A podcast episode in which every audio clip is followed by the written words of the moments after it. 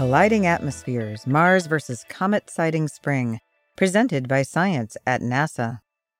On October 19, 2014, Comet Siding Spring will pass by Mars, only 132,000 kilometers away, which would be like a comet passing about one third of the distance between the Earth and the Moon.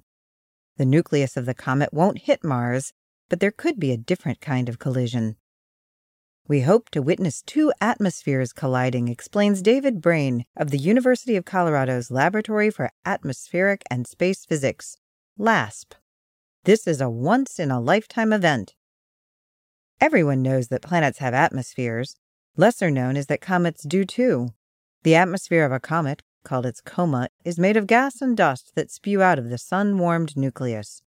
The atmosphere of a typical comet is wider than Jupiter. It is possible, says Brain, that the atmosphere of the comet will interact with the atmosphere of Mars. This could lead to some remarkable effects, including Martian auroras. The timing could scarcely be better.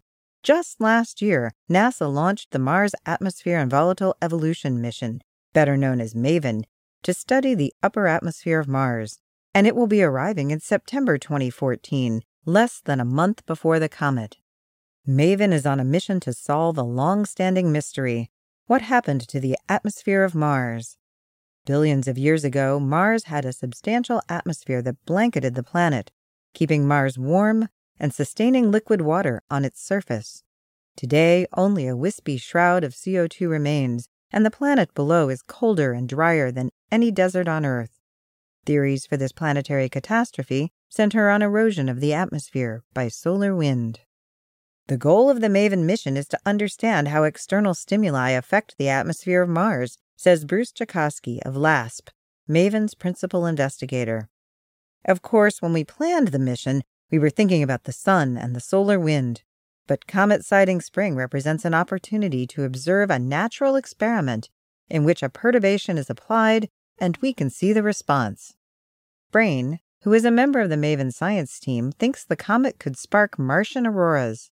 Unlike Earth, which has a global magnetic field that shields our entire planet, Mars has a patchwork of magnetic umbrellas that sprout out of the surface in hundreds of places all around the planet.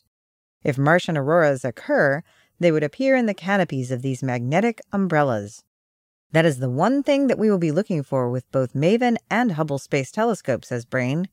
Any auroras we see will not only be neat, but also very useful as a diagnostic tool for how the comet and the Martian atmosphere have interacted. The atmosphere of the comet includes not only streamers of gas, but also dust and other debris blowing off the nucleus at 56 kilometers per second relative to Mars.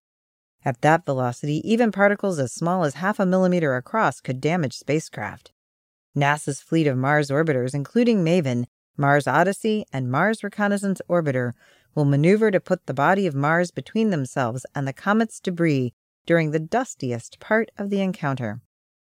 It's not yet clear whether any significant dust or gas will hit the Mars atmosphere, cautions Jakosky, but if it does, it would have the greatest effects on the upper atmosphere. Meteoroids disintegrating would deposit heat and temporarily alter the chemistry of upper air layers. The mixing of cometary and Martian gases could have further unpredictable effects. Although MAVEN will still be in a commissioning phase, it will use its full suite of instruments to monitor the Martian atmosphere for changes. By observing both before and after, we hope to determine what effects the comet dust and gas have on Mars, if any, says Jakosky. Whatever happens, MAVEN will have a ringside seat. For more news about Mars and comet Siding Spring, stay tuned to science.nasa.gov.